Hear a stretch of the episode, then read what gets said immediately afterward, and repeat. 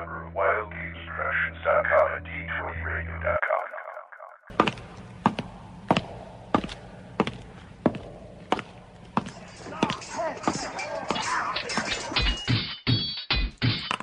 Roll for initiative. The Roll for Initiative podcast, issue number debatedly 55. No, I- it's 55. yes, we were arguing about that before the show. Anyway, I'm one of your hosts, Ian Vincent, along with Ian Nick as usual. Hello. And joining us uh, via Scotland is uh, DM Crispy. It's great You're in Scotland, really? to be here. Uh, Crispy always rolls with it. Anyway, so we're back for He's another. really in Scotland right now? Yeah. Yeah, he's really tired. It's, It's like- late in the morning. Yeah, man. Wow. That's cool. You're my new best friend. So anyway, am right now. Jason had to uh, step out tonight. He actually had a lot of work to do because of the holiday. So happy Fourth of July, everybody! Late Yes. now, but Yeah, how was your fourth, Vince? well, I was sick most of the weekend, and then Oh, uh, joy. kind of stayed home, hung out, and had my own little bar, little BBQ, and Mm-hmm. played some games. And we tried to get a more of a superhero game going, but Crispy flaked out on us. So, I was busy playing D and D. oh, okay. So you disappointed me and Glenn that way. So, all right, Oh, you're trying to play over Sky- uh, Skype? yeah. Uh, Well, since he's in Scotland, it's kind of hard to you know play a game. Yes. I thought you were pulling my leg all of a sudden. I'm like, no. That's really about it. How about you, Nick? Mine was good. It was okay, you know. Um, bought a lot of stuff for you know the grill. You Yeah. know, got did my did my famous ribs. So really enjoyed I've that. never heard of them, so they must not. Well, I have to send you the recipe. Hey, It involves beer. y- you know, last year in August, I was in your state, in your town, and I didn't get any ribs. Sorry. Next time when you're in town, I'll make you ribs. So, Gen Con. Okay. Deal. I expect the A- whole. a- any excuse to buy a, a rack of ribs and make them again, I'll do it. Good. The hotel I'm staying at, I'll be like, Nick, this is where I'm at. Bring my ribs. okay, can do. It was o- it was okay. Bought a whole bunch of fireworks that were not legal in this state, and well, wow. So So, Nick and the Nickettes had fun. yeah, everybody had a really good time. It was really fun, and uh, yeah, just 235 years. Imagine that. Wow, Nick, you're that old? No, the country, you dingbat. Oh, well, I'm sorry. She don't look a day over 200. yeah. And uh, you, Mr. Scotland, Well, I went up to the Highlands and did you, sheared some sheep. did you see Connor MacLeod? I did of the Clan MacLeod. Yes. I told him that he could not die, and he said that I smelled like haggis. It was crazy. Yo, that must have been weird being there, like in the UK, while it's you know Independence Day here. Everyone Did you have hated to- me, but I, I just Did, told you- them I did was you have to Canadian. apologize to anybody? no, I just told them I was Canadian, so they didn't look down on me. ah, that, that's the typical. It's like, oh man, what are you going on about? boot. Yeah, it's a really nice house you've got Boots. here. I'm gonna go outside. Eh? Hey, so what'd you really do? Uh, we had the family D and D game finally, and they. uh Let me tell you, you you think they're all nice now, but geez, they uh they're pretty brutal, man. Like, they just wanted to loot everything. So this is this is what you were doing that you were so busy you couldn't play superheroes. Yeah, I, I also got free pizza, so Uh, so that's all it I takes. mean, if you wanted to order me a pizza from Pennsylvania, like, to Scotland, yeah, to Scotland. I don't know if they have pizza that be delivered that The far. delivery charge would be outrageous. I think so. yeah, not good pizza up there in Scotland, huh? It's all barley and sheep stomach. Ugh. Mmm, yum. Topped with mozzarella. Yeah. All right. So Nick, do we have any uh, reviews this week? Huh, funny you mentioned that. Yes, we do. We have one review. Yay! Yay! And it's from DM Kojo. Oh, he just signed up at the And- forums le- recently. Mm-hmm. Oh, cool. the ones that I don't frequent often enough. Yeah, the ones you only have less than 10 posts. Yeah, yeah, yeah. And Crispy never shows up either, too. I was just on there yesterday. I've got. we lurk. Go ahead, Nick. I'm, I'm on there right Anyway. now. DM Kojo says, "Great job." He gives us five stars. Says this is a fantastic podcast. I haven't played AD&D in 20 years, but when I came across some of my old game books a few months back, I got excited to play again. Listening to the podcast gets me even more excited and gets me thinking about the game like a DM again. Hopefully, I can play again soon. Thanks, guys, for all the hard work and dedication you put into this. The hard work really shows. Well, thank you, DM Kojo. And I think maybe uh, there might be kind of a question in there. It's like, where can I find players? you didn't Huh. say that, but you know, there are some spots. I think we even have one on the the the uh, uh, the website for um, OSRGaming.org. Isn't there like seeking players area? Yeah, we have a section that says looking for players, but Yeah. So you know that's a good place to look and you know, scout around, see what you can find. And uh, I know there's I they escape me, but I know there's some websites that are specifically geared to like gamers seeking gamers for something. penandpapergames.com. Ah, there you go. Ah, yes. So hopefully that'll help you out a little bit. But thank you for the review and keep them coming, everybody. All reviews, no matter what, uh, out there on iTunes. Uh, we read them all, and uh, we we appreciate everything. We take everything uh, for you know what you say, and we we uh, we mull it about our heads, and you know we'll see what we can do for you. Nick cuddles it extra time and strokes his hair and Yes, calls it George. I- stroke it and call it George. Uh, yeah, and as far as finding people to play, the best bet is to find people online, Skype. Yeah. And your second best bet is to say, listen, I'm running this game. And then you'll get people. And then once you get into a group with the people, you can run a few sessions and be like, listen, does someone else want to take over for a while? Yeah, that's a good way to do it. Uh, if you're lucky enough to live in an area where there's gaming stores still, I mean, Yeah. you can always check it out down there. But they seem to be few and far between. I got one gaming store near me, and it's like 40 miles away, and all they do is play Magic the Gathering, and Ugh. and if you're lucky, they play uh, Pathfinder. They're mostly D and D 4.0. Uh, Yep. I can't wait for oh. 5.0. Yeah. oh, you saw the rumors about that too? There's no rumors. There's truth behind it. Oh my goodness! So there. Wait a minute. 4.0 has been only about what Four three years? years? Well, 2008. So yeah, a little over three years now. Well, according to the way the way Wizards of the Coast has been working it, the longevity of the, the system is four ye- every four years, except for uh, three to three point five. That was only what two years.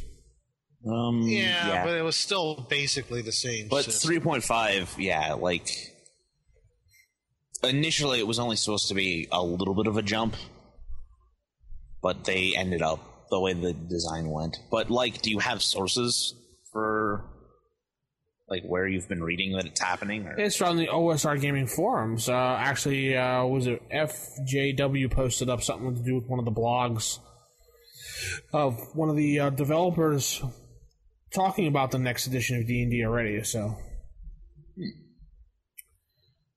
looks like they're going to uh, do a lot of. Again, I I know what it's going to turn out to be. They're going to do a base system with with no options.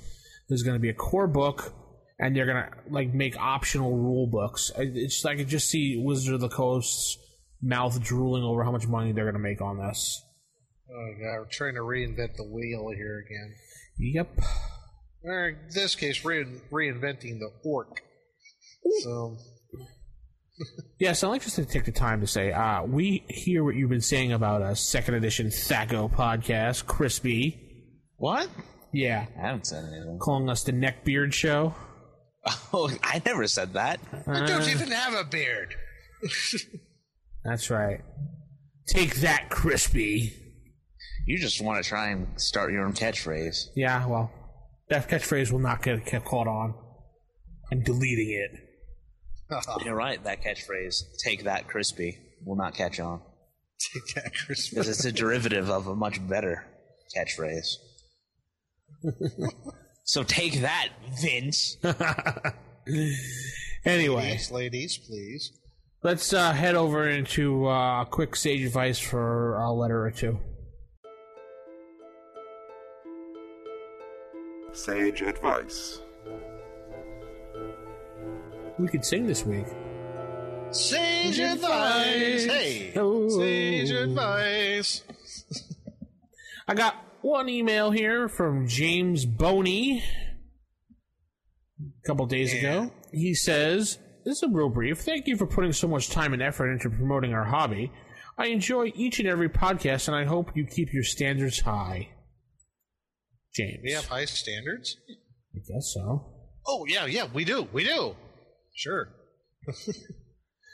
Hi, guys. This one comes from Corey Gashman. Okay. Says, "Hi guys, I love the show and like to would like to download issues six to nine from iTunes or somewhere else, but they are missing from iTunes. When I find them on your website at rollforinitiative.libsyn.com, there is no file to download for those four issues. If you could point me in the right direction, that would be great." Corey, I can't help you. Yeah, I I, can't. Anyway, I'm not in those shows, so why even download them? you're in six to nine. I am. Yeah, aren't you? No, not that far back. I don't think. Am I? I don't know. Let's see. I Got thought you. my iTunes up right now. I thought you were in there, Nick. Uh, Maybe. I don't know. It's been a while. Well, we'll have uh, Mr. Jason check up on those files. Yeah. Sometimes in you know in the interwebs things get a little botched up. So we are experiencing technical difficulties. Please stand by. Ah, Corey. That's the first segment with Blackstone's vote. Ah, Ah. so Nick was on the Ah. show. Haha. Ah. well, That's when Nick was just a fan. Yeah, I was just some guy. Just some guy. Yeah, yeah. You know. And someone asked if Jason still had his rooms available uh, for uh, Gen Con that he was holding on to that he wanted to get rid of from the Omni, but I think Jason said he got rid of them already. Yeah, I think he did. Well, we can check back on that, but I I think you're right. I think he already got got rid of them. Cool. So that think that's going to wrap up the Sage Advice. Just uh, some quick emails, but if you want to email us, rfistaff at gmail.com. Or you could uh, go to osrgaming.org and leave us a note there. Or you can call 570-865-4210, the RFI hotline. And that'll bring us into Table manners. Typical. Of all the evil creatures in the world, I'd like to find one with table manners. What are you kidding me? I spent years cultivating the worst table manners on the planet. Table manners. So for Table So- Matters. Oh, sorry, Nick. I didn't know you were doing that. No, I was like, so table manners this week, huh? Yeah. Well, I guess I didn't have Table Manners because I jumped into your spot. I don't know. We were we pulled up. Uh, we're going to do something kind of interesting. Uh, lethal damage versus subdual damage. I'm like, okay. So how how do you guys play it? Do you use it at all? Um, Yes, I do.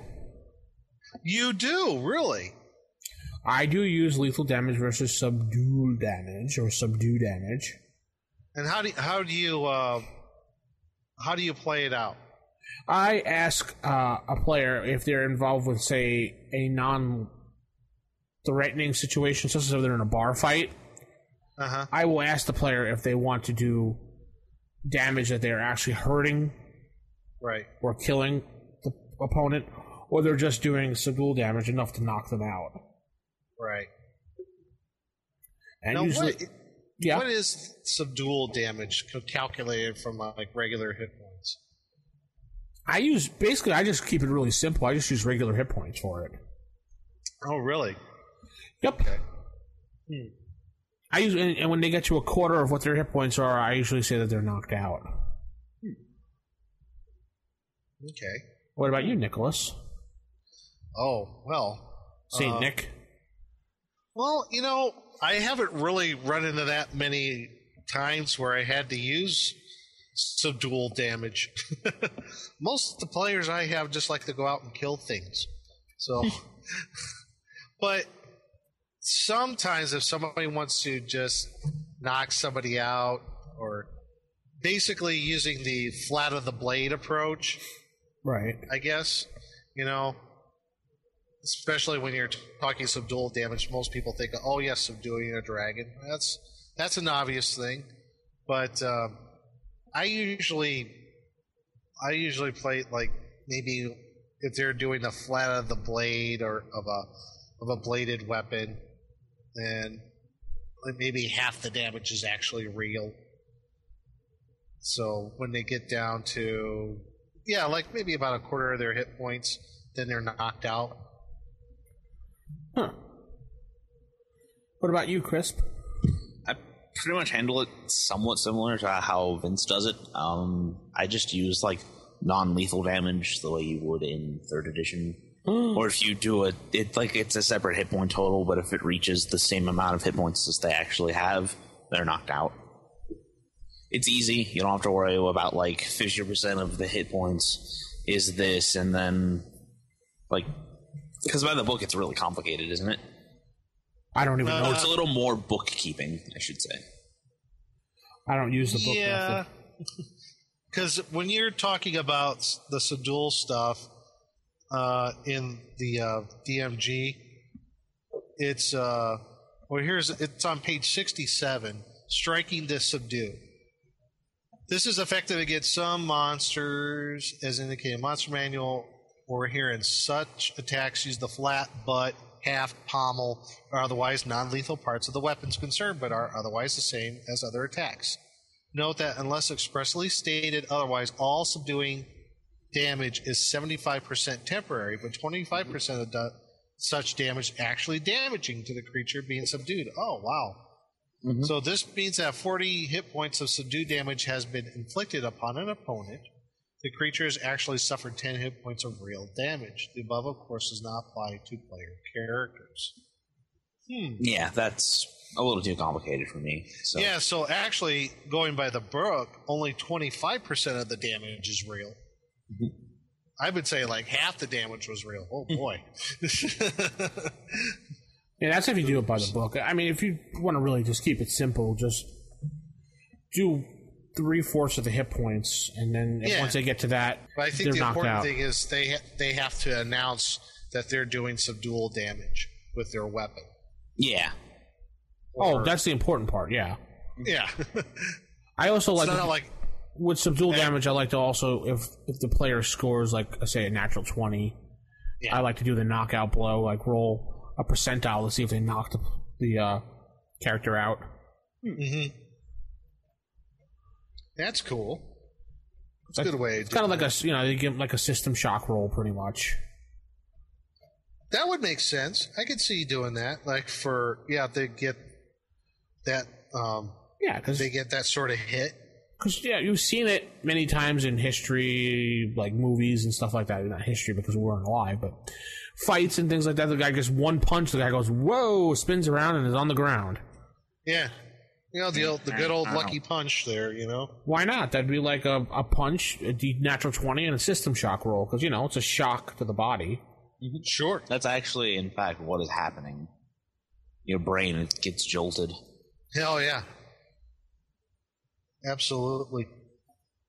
But there really isn't much to the rule in the book. It's only that one brief paragraph.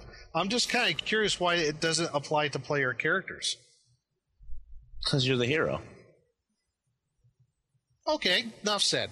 Uh, What's good for the Yeah. goose is good for the gander. well, I don't know. I would actually kind of play it that, you know what? Player characters, why couldn't they uh, ex- have subdual damage against them? You know? Oh, players, yeah, they get it. Yeah, you know? I've- Say, uh, I've had many I don't adventures, many adventures when we were doing like uh, training in the adventures, and we would say that you were fighting this guy, but his all damage is subdual damage, and just when you got to a certain point, you would you know bow gracefully out or get knocked out. Right. Or maybe uh, there's a particular combat going on. Maybe, like, I don't know, maybe a troop of hobgoblins were sent by the big bad guy, but they were instructed to only capture the player characters. So maybe they were only doing subdual damage. That would be an instance that you would use that maybe against the player characters. How would you describe it to them then? Um, Blackjack to the, back of the head. Or uh, I can't, you know, you're a you're a worthy opponent, but I can't very well have you following me. Punch. I like the Princess Bride. Maybe something like that. I don't know. I would just maybe say um, the hobgoblins are hitting you, but it seems like uh, they're they're kind of pulling their punches a bit. They're not hitting as hard as you would expect them to be. How about just Something like, like not that. telling the player at all and just making them think it's real damage? And then hit, having him telling me he falls unconscious. Yeah. That could work. Um, yeah, I guess you could do it that way too. I suppose so. Cool. Tell us how you use your uh, damage. rfistaff at gmail.com. And we'll head into uh, game mechanics. You think I'm mad? Perhaps I am. What are you, a wizard, a genius? Darn. A perfectly good brain wasted. Game mechanics. Game mechanics this week is going to be infravision and ultravision, and how you run it. Vince, how do you play ultravision and intr- infravision? Do you use them? Yes, there. Every character class has their whatever ability, and I would use it and allow them to use it. But there's always restrictions on it. Mm-hmm. Like if there is light in the room, you wouldn't obviously not be using the infravision or the ultravision, depending on what type of light source it is. Mhm. I know for a fact infravision, you can't be using it in uh, a dungeon when there's a torch lit. You can't in that circle. You just can't use it. Some people argue that well, beyond the torchlight, you can see. I won't let them do that because they're standing in the torchlight. Mm-hmm. Uh, yeah, I'm exactly the same way. If they go to the edge of the torchlight and look, I will say yes because the torchlight's behind them. So their eyes are not being distracted by the light. So they could focus. I would go with that. Nick? Um, I agree. I would do it the same way when you're talking about infravision or ultravision, and gotta keep in mind they're like two opposite types of vision. Infravision, obviously, on the infrared Right. part of the spectrum, below red, and ultravision is uh, ultraviolet, the ultraviolet part of the uh, spectrum. So, um, and I also play infravision that it does not work in seeing undead True. because they don't give off heat. and infravision is a heat source type thing. Also, it wouldn't, um, unless specified about a particular construct, I wouldn't have it like you could detect like a flesh golem or a stone golem or some other type of artificial construct, unless in one way or another it does project some sort of heat. So those are some things you gotta keep in mind. At least I keep in mind when uh, player characters use it.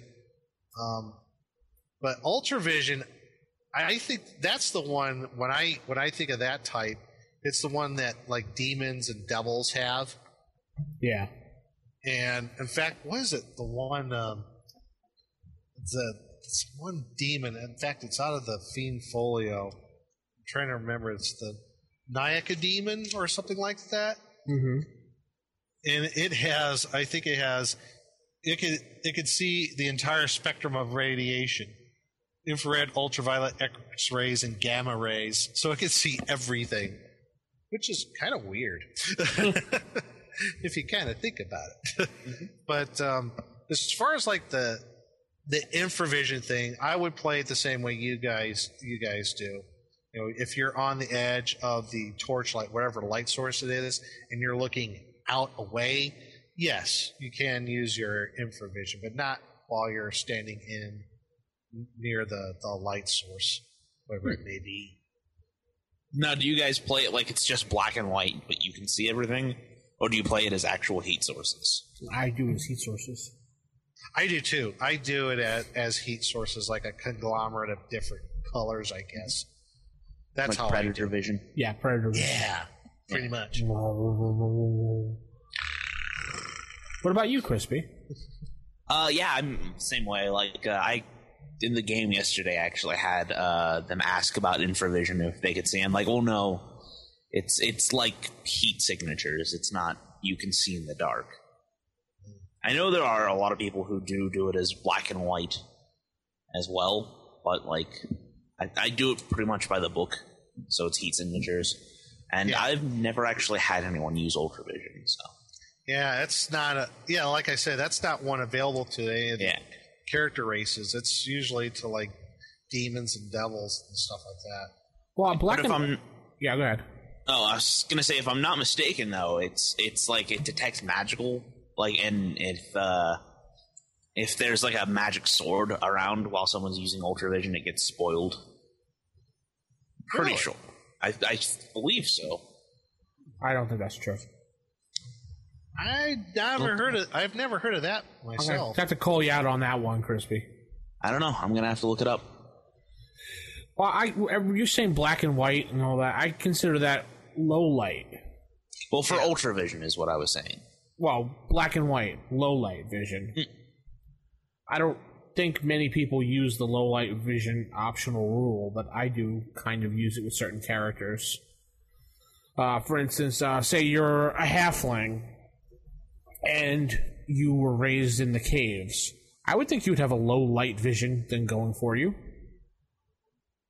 Well, don't they have infravision anyway? Halflings, mm, I I thought so. they did. Hmm. I thought they did. All right, fine. Or You're is you're a human then. Okay. Change it to that. You're a human and you would have low light vision. So you would see things in black and white if there's just a slight light in the uh, cave area. Okay. That's what I use. I can little. see that maybe. Yeah. You guys, would you guys consider using low light or no? Um, no, not really. I don't use it. Um, at least not in like my older D and D stuff. Like it's part of the game now. In um, in like three point five and and the edition that shall not be named. Ah, here it is in the in the player's handbook about halflings uh, with their infravision. Certain halfling characters have infravision. Those with mixed blood are assumed to have infravision, which function up to 30 feet distance, while those of pure stoutish blood are able to see heat radiation variation up to 60 feet. So there you had it. Yeah. So then, Yeah. yeah, okay, so we were wrong. so what? We were wrong. Okay. Sorry, I had to look it up in the book. This is not the Save or Die podcast where we make up our own rules, so. Yep, there was right there in the book. If you want to make up your own rules, listen to Save or Die podcast. That, uh, the other one that you host. yes, that's correct. And Crispy's on there too. That's right. I am. Still, I'm looking for ultravision. Here we go. Ability radiation above violet minimum visible spectrum is noted. You want to read that so we can understand it? I'm just- just skimming. Magic weapons which shed illumination spoil ultravision capability. Booyah! I was right. oh, Oh, spoil ultra. I thought you said it spoils the sword. No, spoils ultravision. Oh, okay. Then yes, I will agree with you there. your vision spoils the sword. I thought it like took the magical properties away from the sword. that would be cool. Look at the magical sword drain the energy away power. from it. Yeah, that'd be hell of a power. Yeah. No, how would you guys handle, say, uh, like uh, you were in the cave, the dwarf character runs up ahead and he's using his infravision, running around, checking things out, and wham! One of the bad guys comes around the corner and shoves a torch right in his face. Ooh. Now, would there Like- be any? not burning him, just shoves it in his face because they know. They're smart enough to know that a dwarf could see in the dark somewhat. Hmm.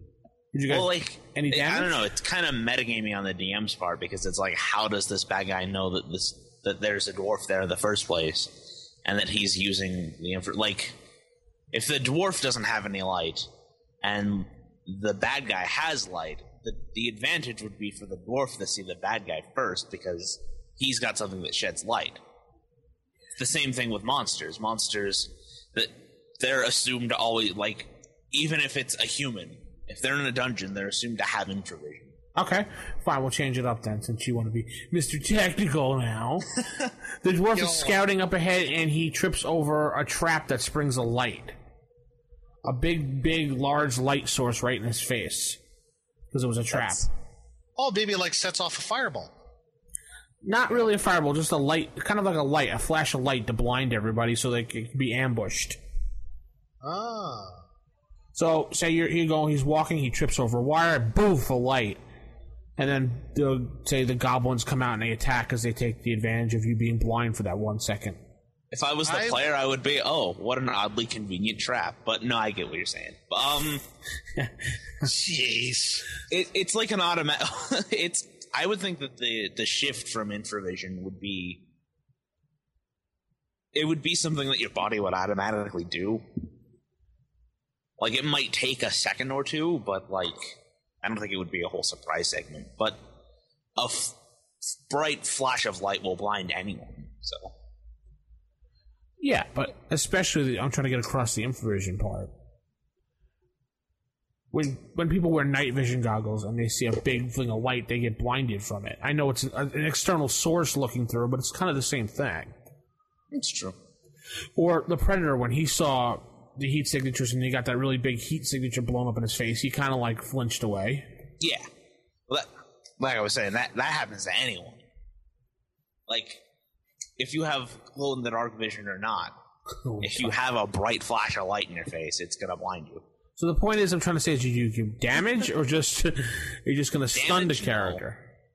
I wouldn't give damage either. I would say they might be blinded for maybe a round or two before they could adjust themselves again to, because of the surprise. They weren't expecting it. What would Trask do? Like, uh, you seem to be kind of vehement about this, but like, what I'm trying to say is, it doesn't matter if they have infravision or not. A trap of that type would blind them no matter what. The infravision thing, I guess, might cause a little bit of uh, a little more um, startling, but you have to go. Is this like?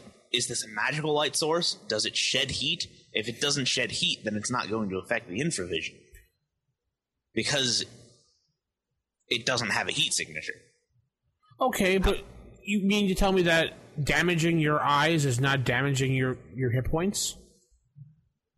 Well, it's like spraining your ankle. That Is damages spraining your ankle- that damages your hit points. Sure. Mm, I, I have to disagree. Like, sure, it's fatigue. It- Like, hit points isn't necessarily bodily, strictly bodily damage. But I mean, something as minor as, as you know, twisting your ankle. Like, if I twist my ankle in real life, it hurts for like a couple minutes. It's not something that is going to affect me adversely throughout the entirety of my adventuring day until a cleric heals me. Actually, how do you know that? What if you what if you twisted enough that you hurt some of the muscles in you that would hamper your ability to move around and hamper your ability to be healthy? Well, you, see, you're, you're taking the hit points things too literally. It's abstracted for a reason. It's like Hey, there's, you there's no Jason here. Someone has to be him. you have like even in real life you have things like adrenaline and endorphins that will help you to shrug off pain. Only for a short time. That's true. But I mean like if you're if you're scared throughout like running through this dungeon, it's like if I jump off a 20 foot building, that is going to hurt. If I fall in a pit trap onto some spikes, yeah, that's going to hurt. Uh huh. If I, it, So if you fall in a pit with a bunch of rocks and twist your ankle, that's not going to hurt. that is gonna hurt. but if I trip over a loose flagstone and twist my ankle, that's not gonna hurt. Have you if ever I'm rolled your flashed ankle in the face with a bright light, it's not gonna hurt as much as if I fell into a, a ten foot deep pit trap of of uh, like just jagged rocks. Yeah, but it's still going to affect you in a way that you know you don't know. It's still going to hurt you. That's true. But I don't think it's going to be enough to where it's going to be a super serious detriment for your your you know your your fighter or your cleric whose that's why- job is to go into these places. And that's And- why I said it would do like physical. You know, you wouldn't lose hit points, but I think it would. It would stun the person enough. Maybe you know you're delayed for I don't know for a few segments. Yeah, I would I would go with Yeah. You know, like you know maybe you're okay. The the the light trap goes off and you're stunned for I don't know one d four segments, something like that. Hmm. You know, just kind of throwing some arbitrary numbers out there. So I, that's how I would treat it. I Why can't the I- light burn your eyes? Yeah, but my my point initially was that this type of trap, it like the infravision is not going to play a factor into it. It's going to happen no matter what type of vision you have. So you play it so that the infravision you can just automatically turns on and off as needed. It's like if you have a torch, if there's a torch lit while you have infravision around, you're not just like, "Oh god, I can't see." Ah! Your eyes would adjust. It's it's a natural function of your body. I've always played that you have to like like turn it on. Hmm. That's how I've always played it. Turn it on, turn it off. I know it's not like that, but that's I've always used it like that. That's fine. Like Yeah, that's fine. There's no different right or strokes wrong for way. different folks. That's why I'm arguing the fact of th- how it can affect someone like. A light Right. spell can affect somebody. Even if it's Well, it- automatic, like Crispy's doing, it's still going to affect you. Mm-hmm. Because of that one second, that bright light, and you're going to see that big heat vision, you know, that could damage your eyes. To an extent, yeah. Maybe. Would you would you let players do that to your your NPCs? Of course. All right. That's all that matters, really. Is that it is fair to an extent. Oh, it goes it goes both ways in that situation. If I can do something to the players, they can obviously do it back to the NPCs or the monsters. Yeah, and that's the best way to. to That wouldn't it. be fair if I did one way, not the other. That's not balanced. Wait, this is not a balancing game. Never mind. Yeah. So now if we argue that, and I won. Um, Vince won. Take that, crispy. I think Vince was in another podcast entirely during that segment. What podcast, Oh, what podcast was I on? the Vince show. Oh, okay. Certainly not on RFI, where Crispy schools Vince and arguing. Hey, Vince Sorry, also I meant game mechanics. Yeah. So one nothing. Uh, Crispy loses, and we'll head into let's head into the creature feature theater tonight.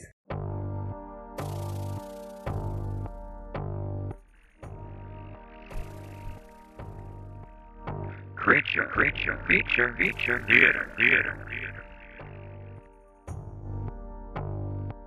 Creature feature this week. What do we have, Nick? uh, creature feature this week out of the Fiend Folio is dun, da, da, da, the Shocker. This is kind. Of, I consider the Shocker like the Mystery Man type creature. This is a weird monster. Uh, well, obviously out of the Fiend Folio, it's going to be weird anyway. But I just like how the f- just the first paragraph in the description of the thing is speculation of like where did this thing come from? is it from another primar- primaterial plane? Is it from the speculative electromagnetic plane? They just don't know.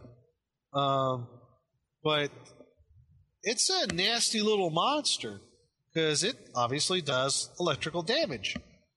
Um, they could do 10 points of electrical damage on a successful hit.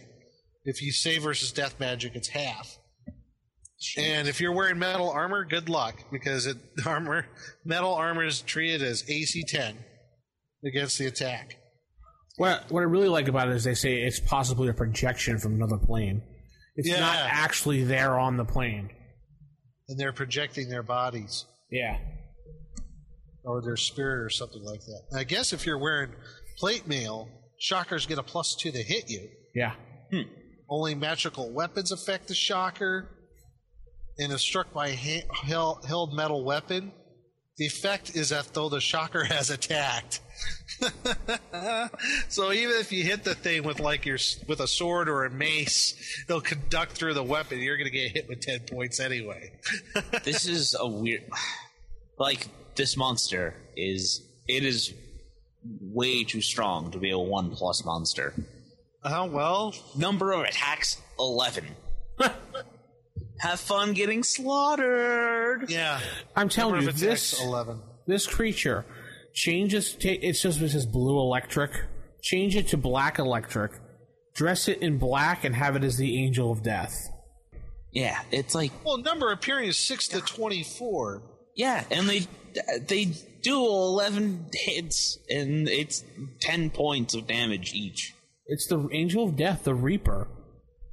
I just wonder if that number of attacks might be a typo. Yeah, why does he get eleven attacks? Yeah, I think that might be a typo. So Somewhere- what else gets eleven attacks? Like grells?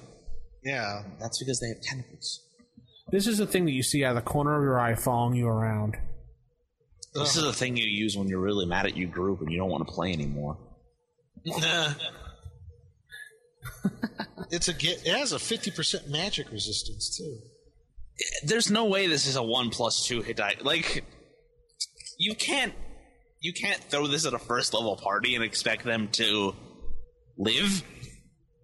Like, not even like get away or defeat it. It's just they will die. Well, You're just screwed when you see them. this is where the DM is just. i I'm fed up with you people. Exactly. You're gonna be This attacked is- by ten shockers. This Have is the the monster you use when you don't want to play anymore. Oh, you do like that? just done. Oh, you do like that, that idiot in that Dungeon Masters movie? Have them all get sucked up into that one thing. yeah, it's it's six four sided dice. That's more than like all the magic missiles. Yeah, I mean, but it's ten points a pop per hit. I'm like, you know, you're and it has 11 that's a 100 Ugh. That's 110 points of damage. Yeah. Per shocker. I just I have to believe that number of attacks is a typo. i think the hit dice is a typo I think it's like more like 12. i think it's supposed to be a 12 hit die creature hmm. I wonder if there is an errata on this. I have to look it up. maybe Well, you would Might probably there was many printings of the Fiend Folio. I would think that they would probably get it right in one of them. I don't think there was there was only a couple of printings, but I don't know if there was errata or not for it at all. I have to check, but it just seems like 11 attacks. That just doesn't seem right.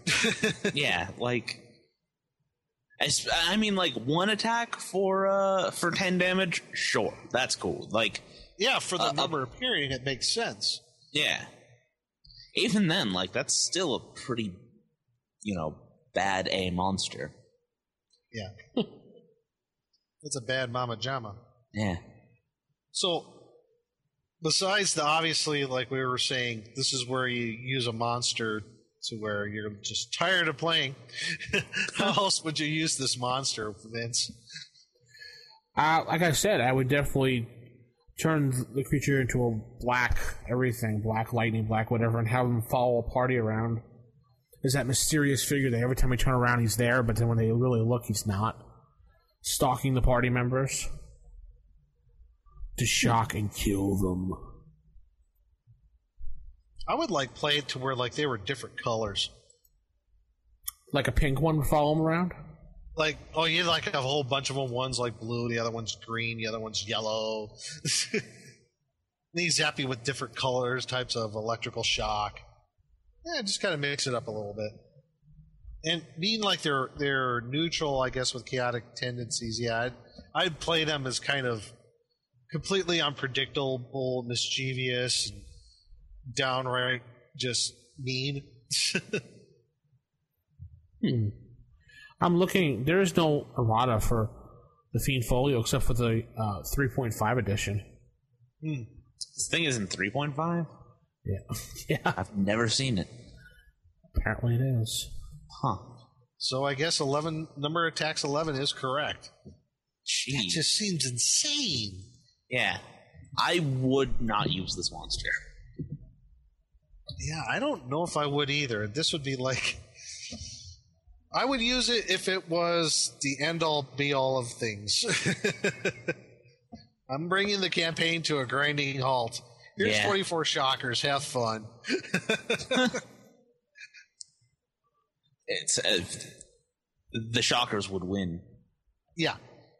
The only way you could really defeat this creature by reading it is um, you got to defeat this thing with ranged weapons. It's the only way you can actually nail Yeah. this thing. And I guess ranged weapons, uh, their AC is 10. I think. Yeah. No, it's uh Oh, against AC but zero against is missile missile fire fire. and non-metal. Th- This thing is not. Dang you, Britain! Don't blame Britain. Ah, That's where this came from. Oh, wait a minute. Here's the thing, though. If you read in the description, when a shocker discharges, it collapses to fine inert dust. So a shocker only has one successful attack. Oh, Once it oh. uses an attack, it's gone. okay. Poof. It turns to dust. So there is no 11 attacks. I think it maybe it can hit eleven people. I don't know. I think the number of attacks is still a typo. I think it's supposed to be one. Yeah, which then makes this actually not That super bad. bad. Yeah, I think I would errata this for my own house and one attack, kind of play it as it is in the description. Yeah, and And apparently it's still a nasty monster because it Yeah, does once it zaps itself, it's, it's it zaps itself out of existence. Poof, Mm-hmm. gone. So Now here's the question: Do you award experience points for that? Once it zaps you, Yeah, because it kills itself. It's like a bee. But you Ah. did fight it and survive. Well, presumably. I think I'd only count the ones that they actually attacked, that Hmm. the party actually attacked. I wouldn't count the shockers that went in there. They hit and they went poof. Yeah, I'm, I'm with Nick. I'm thinking that's a typo. Yeah, it has to be. It just doesn't seem right for a one-hit dice creature. You know? Yeah. You're like, really? Anyway, okay, fine. Uh, let's leave it up to people out there because I'm sure somebody has some type of errata or some type of suggestions about Yeah. this creature. We'd like to if you hear it. Find something about it. Yeah. And uh, let's head into the 10 foot pole.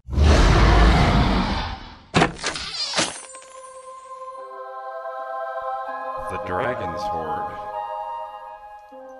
We're in the Dragon's Horde. I made a mistake. I thought we were done with the show, so uh, there'll be no 10 foot pole just yet. But the uh, Gauntlets of Ogre Power this week. Right, Nick? Did I say that right? Yeah. Okay. Sure. Have you used these magical items at all? Oh yeah. Pretty common in my game world. Pretty common. And you I would. s- I, it's like one of the the obligatory items that you find in a in any given horde. Almost. I mean, you know, the plus one sword and the gauntlets of ogre power. Ta da!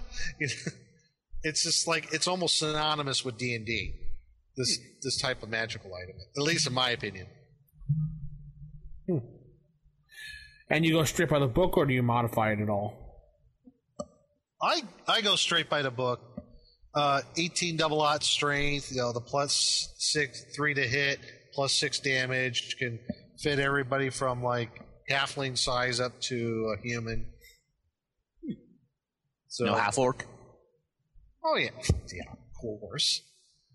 And maybe half ogre if you use those too. So you could be a real ogre. Yeah. Not He'd be half- one and a half ogre. He'd be one and a half ogres. He'd be half ogre.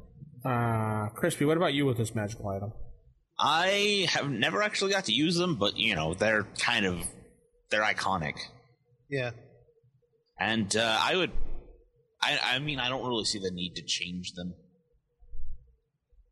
Um, I think you know, eighteen double zero strength and plus three to hit, plus six damage is, is great. The And then- nasty thing about this thing is using in conjunction with the girdle of giant strength. And the uh, um, the hell, uh, not the hell, the uh, Hammer, hammer of Thunderbolts? thunderbolts. Yeah, Yeah, I think so. and then you're just, hey guys, I'm Thor. Yeah, pretty much. You go, yeah. So, what about a player that picks them up, and let's just say, for instance, they put them on 18 to watch strength, but their strength is 19. Would they have any effect on his strength, pushing it down one? Can you have 19 by the book? Well, if you go to uh, uh, blah, blah, blah, what's that book? Unearthed Arcana, you can. Yeah, we don't we don't want to talk about Unearthed Arcana Why all the unearthed arcana hate? Why? Why? because it's a bad book. It is not a Some of bad this book. is just the stupidest thing. It's like, why can't you just? put, My guy is handsome. Well, just don't use comeliness. Yeah, just don't use it. That's true. And I then, like the ex- I like the expanded magic item list in there. The book That's was a whole written, other debate. The- yeah, the book was written because Gary Gygax was like harped on by many people to write optional rules for the game. Also, TSR needed money. Yes. yeah. So he said, it's like, fine, here, take your stupid rules. I don't care anymore. yeah. So he just said, here, Go back fine, here you go, people. I may not really like this book, and probably people are gonna say this is the worst book in the world in about twenty years from now. But I need money. I gotta feed my family. It's like he's some kind of oracle. Yeah. Weird. It's funny that book Well- did sell quite well, and I think the the most popular selling book that they've ever sold, other than the core books, is the Oriental Adventures book. I was looking at it the other day online. Huh. Sold the most units was the Oriental Adventures. I know I, I I've yet to find a copy of uh, of Unearthed Arcana that is not falling apart. That's because so many people have used it. No, it was something to do with the print run. Yeah, it yeah, was the bad binding glue. is just Yeah, bad. mine's gone the heck, and which is weird, weird because it was printed by Random House like every other AD&D first edition book, and my Maybe they just had a my DMG is glue. in awesome shape. Well, I it, I guess the rumor is with the orange spines is they used cheaper product material to put it together Uh. so they could save money on the books and make more of a profit. They really weren't thinking long term use of the books. They were just like, "Hey, we're gonna put this book out, and we know it's gonna fall apart in five to ten years. What do we care? We'll have other books out by then and not be out of business." We successfully derailed our uh, discussion. Yeah, we did. Anyways, Crispy. to, uh, uh, Take I that. just- you know, I was just thinking, is there like maybe other variations of these gauntlets that you could do? You could do gauntlets of like uh, halfling power. I was just thinking that just to be a jerk. It's the have curse- gauntlets the of cursed halfling version. power. You have three strength. Or actually, let's not, you know, not to be. Gives you bare minimum strength of like half. nine. I was gonna say uh, gauntlet, gauntlets of uh, toddler power Cobalt strength. or Cobalt, kobold strength. Yeah. How about really a rare item, gauntlets of Titan power? Like, what would you even get for that? Your strength, your strength would just be an infinity symbol. Well, beyond a storm giant. What would the Titan strength be? What twenty five? I think, I think so, that's yeah. actually what it is. Yeah. I think it would be if you go by the. I think the deities and demigods book does it go beyond twenty four as far as ability scores. I think it goes up to twenty five. I think that's the maximum. Yeah, And it's like Well, plus I think seven to 25 hit, and then like plus fourteen damage or something like that. yeah. I think Titans have like a twenty five strength. I have to look that up in my monster manual, which I don't have but- right now. I mean, that's. Now, would you get? let's would talk you get projectional tele, uh, telepathy like Superman, or like you you're not just crushed under the weight of uh, of whatever you're lifting? I don't know. Good question. It's a fantasy game. Of course, you wouldn't get crushed under it. Well, yeah, like so you would have. I, I can't remember what the term for the power is, but it's it's a power Superman has that like when he grabs a plane by the wing to slow it down, it doesn't rip the wing off. That's Yeah. because he projects a telep- uh, telepathic field or telekinetic field, something like that, over what he's holding. Um, I didn't know that. Yeah, I don't care. I think it's a cool ability. yeah. Because if, if you look in uh, Superman Returns, when he tries to stop the plane, like he actually All right. damages the plane. It's I'm sorry, Crispy. I'm power. disconnecting you now.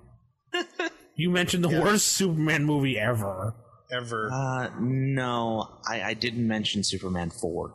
Okay, that's true. Hey, The Quest for Peace had Christopher Reeves in it. Leave it alone. All right. Okay. Okay. Let's. let's Nuclear Man. Oh God. Stupidest thing. But no, so the, so let's talk about the, the back to the gauntlets of uh, ogre power. Now these gauntlets, were they?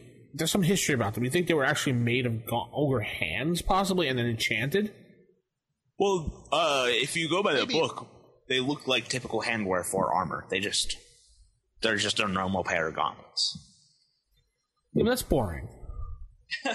I would say they're made from like the skin of an ogre. Yeah. I would say maybe they're like the inside because like you know the gauntlets will have like a glove type part inside. Maybe that's made from ogre leather. Crispy. That's cool. Yeah. It still has the ogre part. Yes. All right. Well, let's just throw it out there for anybody who has any history behind it or knows any good facts on it or disputes Crispy and his 25 Titan power or his Superman theory or Superman Returns is a good movie. But anyway, I didn't say it was a good movie. I didn't. I just said it wasn't the worst Superman movie. 10 foot poles up next. Ooh, one of those electronic voting dealies. So for the 10 foot pole, we decided this week what brand, what brand of dice do you like to buy? There are four options here are Game Science, Crystal, Crystal Caste, Sucker. Chessex, or Q Workshop. And I guess Crispy is going to be going for Game Science. I am. Nick? I actually like Crystal Caste. Crystal Caste. really. I and I don't care for game science because I think it's all a gimmick. I go for Yeah. Chessex. I like all their different dice. Plus, they're- Chessex has some nice dice too, especially when we go to the con. oh yeah, Get the mug o dice. aren't they the ones that make the Elven die and everything like that, and the specialty dice like that? I believe. I believe you're right. Yeah, I believe so. yeah, I think so. Yeah. And they make the uh, uh, Call of Cthulhu dice. yeah. Nick, you should know that, Yeah. Oh yeah. Mister Call of Cthulhu. Yeah, those are nice dice, but a little out of my price range. Oh, okay. So- So vote on there, vote often, and tell us how you vote. Vote more than once if you can. Jason. And I guess it's gonna conclude the show for this week. What do you guys have anything else to say or Nah. No, I got nothing. Oh wait, I, I have one more thing to say. Take that, Vince. oh, the catchphrase is take that crispy. It's trying to. I, I need to trademark my phrase so you can't have a variation on it. Well, obviously mine came before yours came out, so uh Oh, it's true. Damn it. damn so take all. that crispy is the catchphrase. All right, he's got me there. I can't. Keep it original, keep it old Stupid school. Glenn. And good night, Glenn. Uh, good night, everybody. Night.